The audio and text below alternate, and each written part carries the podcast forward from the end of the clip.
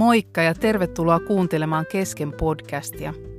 Mun nimi on Elina Salminen ja mut tunnetaan ehkä parhaiten tuolla netissä pyörivistä Kesken runoista. Näissä Kesken podcasteissa mä ajattelin avata vähän lisää mun elämää, koska mä uskon, että mitä rohkeammin me ollaan totta sen kanssa, ketä me ihan oikeasti ollaan, sitä kauniimmilta me näytetään. Ja tottahan mä haluan näyttää kauniimmalta. Tervetuloa mukaan.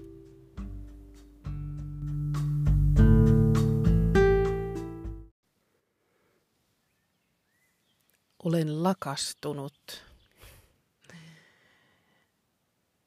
Ähm, tässä podcastissa mä ajattelin puhua vähän todellakin lakastumisesta. Mä eilen, eilen tota, en jaksanut lähteä iltalenkille, mutta menin tuohon läheiseen metsään ja tein aika extempore Facebook-liven ja puhuin vähän lakastumisesta ja huomasin, että se aika monen jotenkin tunnelmiin resonoi se kokemus siitä jonkinlaisesta vähän niin kuin repsahtamisesta tai, tai nuutumisesta, semmoisesta tunteesta, että ei ole ehkä niin kukassa kuin haluaisi olla. Ja tota, tänä aamuna kun mä heräsin, niin se ajatus mulla vielä jotenkin, ja teidän kommentit inspiroi mua vähän kaivamaan sitä sanaa lisää. Mähän tykkään sanoista, niin kuin ehkä oot, oot tajunnutkin, niin tota, jotenkin se lakastua, mitä, mitä se tarkoittaakaan. Ja, niin mä vähän sitä kaivoin, kaivoin esiin ja tässä podcastissa vähän sitä, sitä pallottelen lisää. Ähm, toivottavasti muuten tuota ei kuulu liian kovasti tuo ihana linnunlaulu. Nyt, tämän, nyt on niin lämmin päivä, mä istun taas tällä salapaikassa mun autossa ja oli pakko avata ikkunat, kun on, tulee jo autossa suorastaan tukahduttavan kuuma. Joskus nimittäin huomaa, että näissä jossain, jossain tota äänityksissä noin linnunlaulut tulee ihan sairaan kovaan läpi, niin ihanaa kuin se onkin.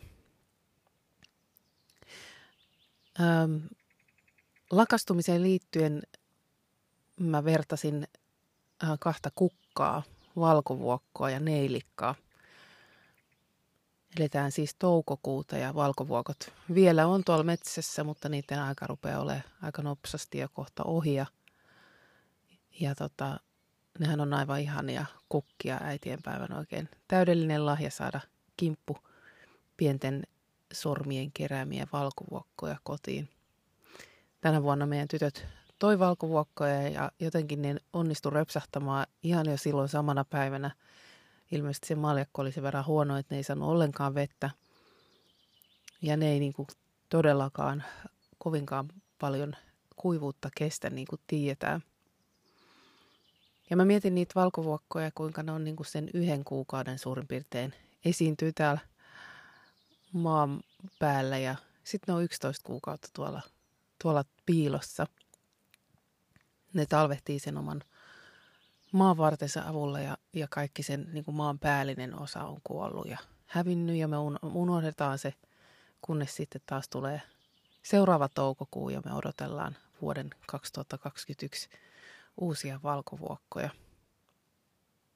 Sitten toisaalta mä mietin, mietin kun meillä on sattumoisin ollut ostin vappuna, ja nyt eletään siis toukokuun loppua, niin jostain lähikaupasta kimpun neilikoita.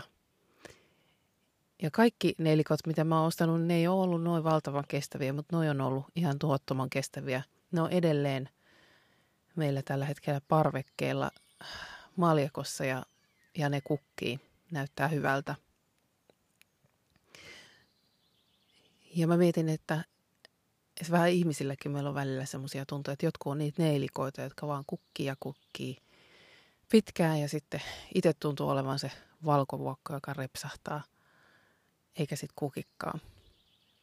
Ja toisaalta mistä johtuu se semmoinen niin kuin sisäinen tarve, että voi kun mä kukkisin nyt koko ajan ja, ja sellainen, se on aika kau, karmea fraasi, kun sanotaan, että, että olisin paras versio itsestäni – ikään kuin meidän pitäisi olla aina se, se tota, hehkeä ää, terälehtensä avannut täysillä huipussaan oleva yksilö.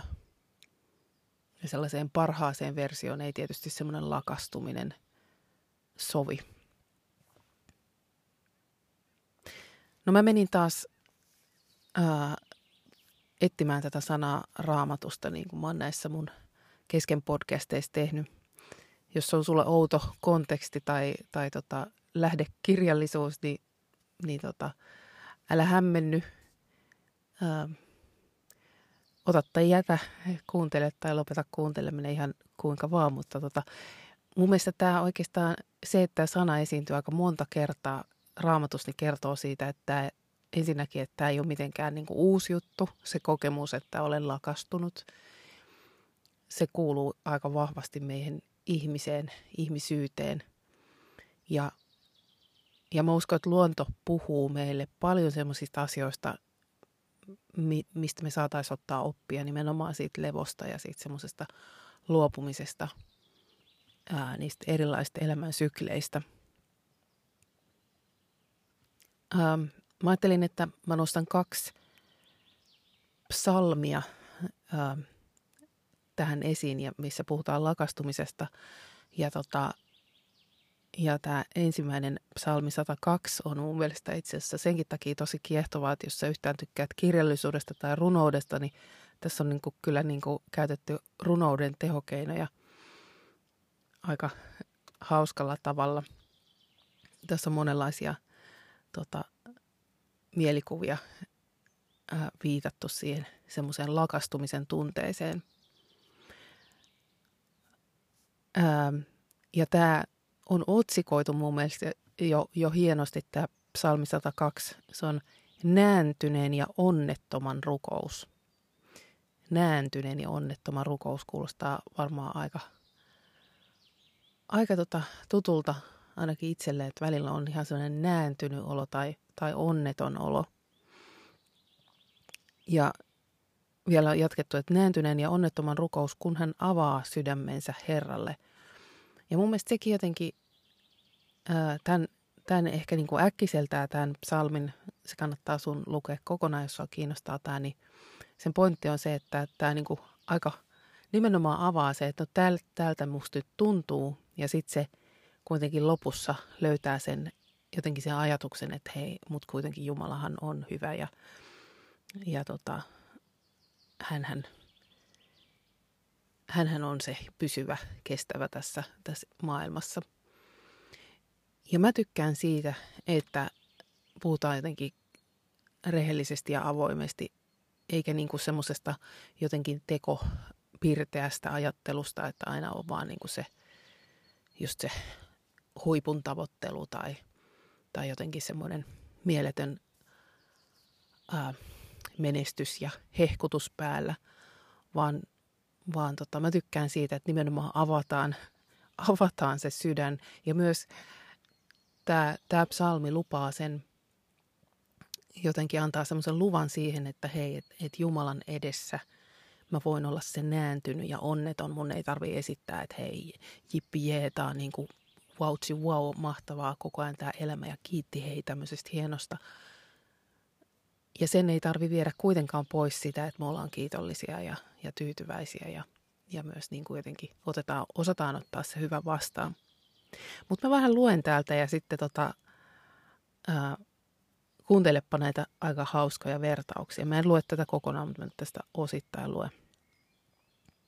Tämä tyyppi, joka tätä kirjoittaa, mä nyt itse asiassa sitä tajunnut katsoa, että oliko tämä nyt David, joka on kirjoittanut monet näistä psalmeista, mutta tota, joka tapauksessa tämän kirjoittaja niin, niin on ilmeisen onnettomassa tilanteessa, koska sanoo näin. Älä kätke minulta kasvojasi, kun olen ahdingossa.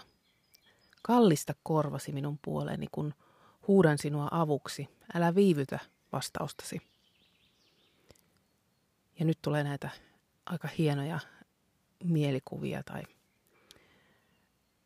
runollista tekstiäkin. Päiväni haihtuvat kuin savu. Tuska polttaa luitani kuin tuli. Sisimpäni on kuin kulottunut ruoho. Enää en muista syödäkään. Huokailen vain, olen pelkkää luuta ja nahkaa. Minä olen kuin huuhka ja autiomaassa, kuin pöllö, joka asustaa raunioissa. Minä valvon yöni, olen yksin kuin katolla kyyhöttävä lintu. Sitten vähän myöhemmin sanotaan, päiväni ovat kuin pitenevä varjo. Ruohon lailla minä lakastun. Aika, aika niin kuin jotenkin syviä kuvia, kuin savu, kuin kulottunut ruoho, kuin huuhka ja autiomaassa, kuin pöllö, joka asustaa raunioissa, kuin katolla kyyhettävä lintu, kuin pitenevä varjo ruohon lailla lakastuva. Nämä on aika syviä kuvia siitä, miltä se, se lakastuminen tuntuu, millä, miltä tuntuu olla nääntynyt tai onneton. Tai yksinäinen katolla kyyhöttävä lintu. Mutta sitten tässä psalmin lopussa se kuitenkin se jotenkin se kääntyy – kääntyy se, kun tässä tämä on nimenomaan nääntyneen ja onnettoman rukous. Niin sitten hän sanoo, minä sanon hänelle, Jumalani, älä ota minua pois puolitiessä. Sinä elät iäti ajasta aikaan. Jo ammoin sinä laskit maan perustukset, sinun kättesi työtä ovat taivaat. Ne katoavat, mutta sinä pysyt. Ne kuluvat loppuun kuin vaate. Sinä vaihdat niitä kuin vaate kertaa ja ne vaihtuvat uusiin.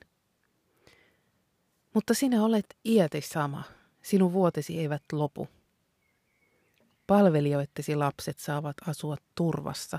Heidän lastensa lapset ovat huomassasi. Tämä on mun jotenkin tosi kaunista tekstiä, näin niin kuin runollisestikin ajatellen. Mutta ajatus on kuitenkin se, että jotenkin semmoinen rehellisyys, täältä musta tuntuu, ja sitten toisaalta se, että hei, mä luotan siihen, että et, et sä kuitenkin pidät musta huolen. Tämmöisessäkin nääntyneessä, lakastuneessa fiiliksessä. Ja pidät jopa mun, mun lapsista ja mun lasteni lapsista huolta. Eli pidät siitä koko mun elämästäni huolta. No sitten toinen psalmi, missä tämä lakastuminen on myös vähän erilaisesta ää, kuvassa, niin se löytyy ihan ekasta psalmista. Ää, ja siinä puhutaan puusta, joka ei lakastu. Se menee tälleen, että hyvä on sen osa, joka ei vaella jumalattomien tavoin, ei astu syntisten teille, ei istu pilkkaajien parissa, vaan löytää ilonsa Herran laista, tutkii sitä päivin ja öin. Hän on kuin puu, vetten äärelle istutettu. Se antaa hedelmän ajallaan. Eivät sen lehdet lakastu. Hän menestyy kaikissa toimissaan. Eli tässä kuvataan, kuvataan puuta, joka, joka on niin kuin veden vierellä istutettu. Eli sen juuret menee sinne, ää, sinne veteen ja, ja kerrotaan, että, että sen lehdet ei lakastu – mutta, mutta mielenkiintoista on se edellinen ajatus ennen sitä lakostumista. Sanotaan, että se kantaa hedelmän ajallaan. No niin kuin me tiedetään, niin, niin tota, puut, hedelmäpuut tuottaa, tuottaa hedelmiä tiettynä aikana. No meillä kohta kukkii omenapuut ja, ja tota, sitten me saadaan sitten syksyllä omenoita – mutta ei omenapuut kuki vaikka joulukuussa toivottavasti, ettei tämä tää käänny tämä tilanne kohta sään puolesta siihen. Ja sitten tuota hedelmiä vaikka tammikuuhun. Se olisi itse asiassa katastrofaalista, niin kuin me huomataan välillä, että joku, jotkut leskelehdet on ruvennut kukkimaan. Vaikka nyt tänä talvena, kun oli säät, mitä oli täällä Etelä-Suomessa, niin nähtiin kaikenlaisia versioita – siitä, kuinka kun kevään kukat rupesikin kukku, kukkimaan liian aikaisin. Mutta jos vaikka omenat kasvaiskin tammikuuksi ja sitten tulisikin kauheat pakkaset helmikuussa ja, ja ne kaikki sato, sato menisi pilalle. Eli on, on, on tosi tärkeää, että, että ne hedelmät tulee nimenomaan ajallaan. Ja silloin kun sen puun juuret saa sitä vettä, niin on, on, tava- on tavallaan se lupaus, että, että se ei lakastu, se tuottaa ajallaan hedelmää ja jopa menestyy kaikissa toimissaan. Tuossa englanninkielisessä käännöksessä on, on tota, käytetty tuossa ajallaan, hedelmän ajallaan, semmoista hyvää sanaa kuin season, joka mun mielestä ei ihan Suomessa, niin kuin, meillä ei ihan semmoista ehkä vastaavaa synonyymiä ole. Seasonhän tarkoittaa vuoden aikaa tai ajankohtaa, sesonkia, kautta. Mä itse asiassa muistan, että mä oon istunut juuri tällä kohdalla tässä mun salapaikassa, niin kuin mä oon siinä ekassa jaksossa esitellyt. Ää, ehkä 5-6 vuotta sitten. Ää, no ootas nyt, jotta mä pystyn sen laskemaan, koska se oli silloin mun vuorotteluvapaalla, eli vuonna 2013-2014, eli noin seitsemän vuotta sitten. 6-7 vuotta sitten. Ja mä muistan, että, että mä tota, mulla tuli semmoinen ajatus, että there is a reason for this season. Se ehkä johtui siitä, että me oltiin sinne Amerikkaan lähdössä, yritettiin lähteä, niin mä vähän niin kuin yritinkin – ajattelinkin välillä englanniksi ja yritin harjoitella mun englannin kielen taitoa, mutta, mutta mä sanoin itselleni ääneen, että there is a reason for this season. Että tälle, tälle aikakaudelle, tälle ajanjaksolle on syy. Ja mä en todellakaan nähnyt sitä syytä, mä en todellakaan tiennyt, mä kattelin tätä samaa parkkipaikkaa. Silloin muistaakseni oli, oli jo tota, semmoinen hyvin ankea, harmaa, tota, ää, varmaan, varmaan sieltä tyyliin mar- marraskuusta tammi-helmikuuhun jotain sitä, sitä väliä. Ja mulla ei ollut minkäänlaista niin kuin ajatusta siitä, että mikä ihme syy tälle, tälle ajanjaksolle voi olla. Mutta mä niin kuin, muistan, että mä nakutin tätä tätä niin kuin konepeltiä, kuin mikä tämä on tässä, tässä autossa. Ja mä, mä sanoin, että there is a reason for this season. Mä puhuin itselleni toivoa. Ja mä oon todellakin nähnyt, että, että sille ajanjaksolle mun elämässä oli syy, joka, joka on sitten selvinnyt monta kertaa sen jälkeen. Öö, Entäs jos sunkin tälle lakastumisjaksolle, tälle tilanteelle, mitä, mitä sä nyt just elät, niin on syy? Entäs jos sun tuleekin lakastua ja, ja kuivua, pudota maahan, tavallaan kuolla jollekin asialle tai jollekin elämäntilanteelle, jotta sä sitten ajallasi kantaisit jossain toisessa asiassa sitä hyvää hedelmää.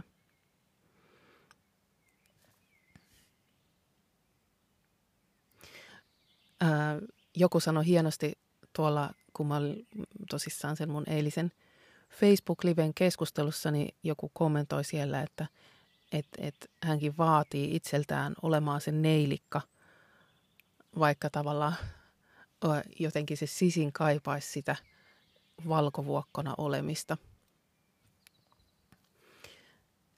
Eli, eli niin kuin haluaisi olla se koko ajan kukkiva ja vaatii itseltään semmoista, semmoista että voi, voi että miksi, miksi mä en ole nyt toi tommonen ihana uh, koko ajan värikäs hehkeä, mi, mitä toi neilikka on.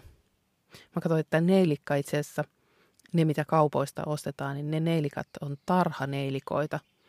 Ja tota, sanottiin Wikipediassa tarhaneilikasta, että se on luultavasti alkujaan Välimeren seudulta kotoisin oleva kukka, mutta sitä on viljelty 2000 vuoden ajan, sitä on jalostettu lukuisia kertoja ja paljon, paljon erilaisia lajikkeita. Ja tota, 1995 vuonna noin 15 prosenttia koko maailman leikkokukka-kaupasta koostui neilikoista, eli se on hyvin suosittu. Varmaan jotenkin tuntuisi, että vielä ehkä enemmänkin, kun niitä on meidän joka ikisessä marketin nurkassa. Uh, Mutta se on hyvin suosittu leikko kukka, kukka, koska se on niin älyttömän kestävä. Ja totta kai se on kestävä, koska se on tuolta Välimeren seudut kotoisin. Se on tottunut kuivuuteen, se on tottunut kuumuuteen. Sitten toisaalta meidän oma pikku kaunis valkovuokko, joka talvehtii sen maavarren avulla, niin tota, siitä sanottiin, että et, et sitä on käytetty myös kansan lääkinnässä, sitä murskattua tuoretta ää, on käytetty reumaattisten vaivojen ja nivelsäryn hoitoon. Ja mä en nyt missään nimessä suosittele, että sä käyt kokeilemaan. En tiedä kuinka hyvin tämä, tämä on toiminut, mutta tota, ää, ehkä, ehkä se on ollut todellakin valkovuokko myös jotain muuta kuin se pelkkä kaunis kukka, joka tuodaan äitienpäivänä äidille. Ehkä siinä on ollut, ehkä siinä on ollut tai on yhä edelleenkin myös jotain tämmöistä lääkinnällistä, hoidollista vaikutusta siinä kukassa. No me ei varmaan annettaisi yhtään kukkaa tästä meidän luonnosta pois. Tai en tiedä, joku ehkä antaisi ne lupiinit pois. Mä en antaisi niitäkään pois, koska mä rakastan niitäkin,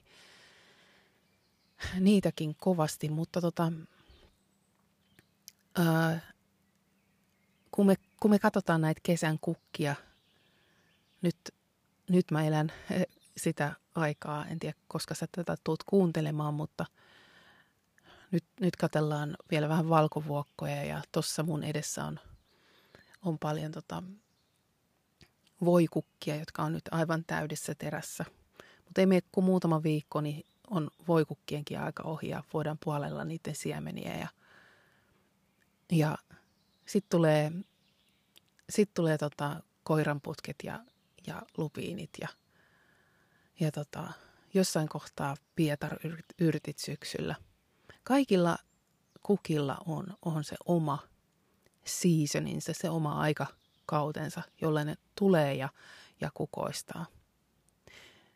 Mutta jos me jäädään tuijottelemaan sitä meidän, meidän jotain viereistä kukkaa ja, ja tota, miettii kuinka paljon tuolla on tällä hetkellä siemeniä, jotka yhä, yhä nyt odottaa, että voi että kun me saataisiin tulla – mutta ne vielä odottaa, niiden aika ei, ei ole vielä.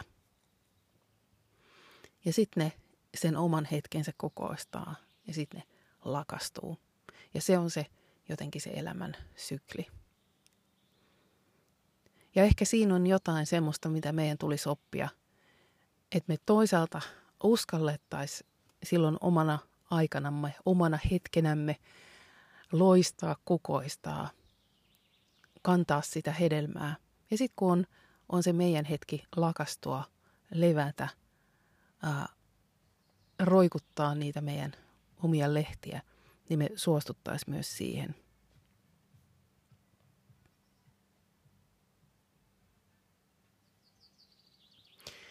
Yksi vielä lakastumiskohta raamatusta löytyy myös vanhasta testamentista ja Jesajan kirjasta. Siellä on sanottu tälleen, että ruoho kuivuu – kukka lakastuu, mutta meidän Jumalamme sana pysyy iäti. Jumalamme sana pysyy iäti. Siinä tarkoitetaan Jumalan mielipide, lausunto, linjaus, puhuminen, vastakaiku. Noi sanat löytyy sen sanan sana takaa. Ne pysyy ikuisesti. Eli vaikka sinä ja minä ää, ruoho, kukat, puut, omenapuut, neilikat, valkovuokot, vaikka kaikki ne lakastuu, niin se yksi, yksi joka pysyy, on edelleen vastakaijussa meidänkin kanssa, pitää linjansa, lausuntonsa, mielipiteensä, niin se on Jumala, joka on ollut aikojen alusta nähnyt joka ikisen lakastuneen ää, kukkasen ja joka ikisen lakastuneen ihmisen. Ja niin ihana sana kuin onkin lakastunut, niin hän on varmasti myös rakastunut jokaiseen lakastuneeseen yksilöön, jokaiseen pienempää ja isompaa, joka, joka yrittää kovasti nostaa omaa päätänsä pystyy, vaikka ei millään jaksa, vaikka haluaisi vaan retkahtaa.